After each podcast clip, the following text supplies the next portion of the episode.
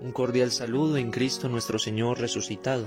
Les habla Luis Fernando Rincón Gómez, estudiante del primer año de discipulado del Seminario Mayor Nuestra Señora de la Anunciación de Cartago.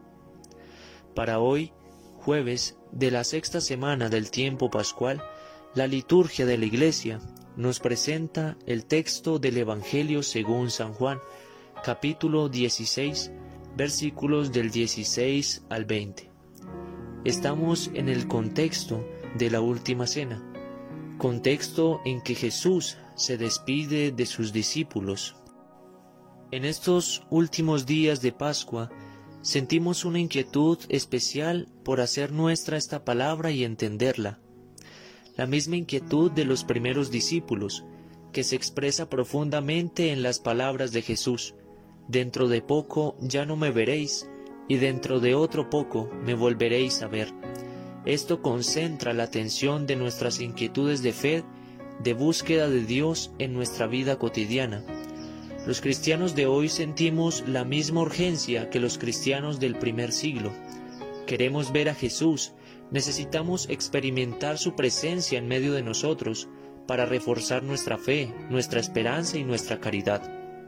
Por esto, nos provoca tristeza pensar que Él no esté entre nosotros, que no podamos sentir y tocar su presencia, sentir y escuchar su palabra. Pensemos cuántas veces nosotros nos hemos sentido abandonados por Dios, cuántas veces pensamos que Él no está ahí, pero de una u otra forma Él siempre permanece con nosotros. Esta tristeza, sin duda, se transforma en alegría profunda cuando experimentamos que su presencia segura está entre nosotros. Es una presencia en la Eucaristía, es una presencia que siempre permanece de forma misteriosa, pero real. En esta despedida de Jesús les hace ver de nuevo a sus discípulos el contraste entre la vida cristiana y la vida del mundo. Ustedes se entristecerán y el mundo se alegrará con mi partida. Y es que el mundo nos propone como la verdadera fuente de la felicidad un mundo sin Dios, en donde cada uno puede regir su vida como mejor le parezca. Los cristianos, por el contrario, hemos entendido que la vida sin Dios es caos, destrucción, angustia y soledad. Estas ausencias de Jesús nos afectan muchas veces a nosotros y provocan que nos sintamos como en la oscuridad de la noche. Si nosotros supiéramos que dentro de poco ya se terminará esta oscuridad, nos consolaríamos. Pero no tenemos seguridades a corto plazo. Solo la fe nos asegura que la ausencia de Jesús es presencia, misteriosa, pero es real. También a nosotros, como a los apóstoles, nos resulta difícil entender por qué en el camino de una persona tiene que entrar la muerte o la renuncia o el dolor o el sufrimiento.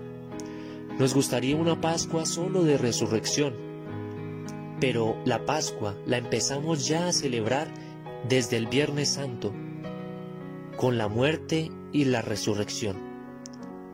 Hay momentos en que no vemos y otros en que volvemos a ver.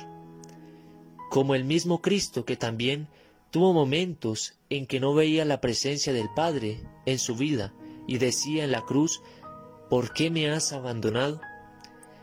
Celebrando la Pascua debemos crecer en la convicción de que Cristo y su Espíritu están presentes y activos, aunque no los veamos.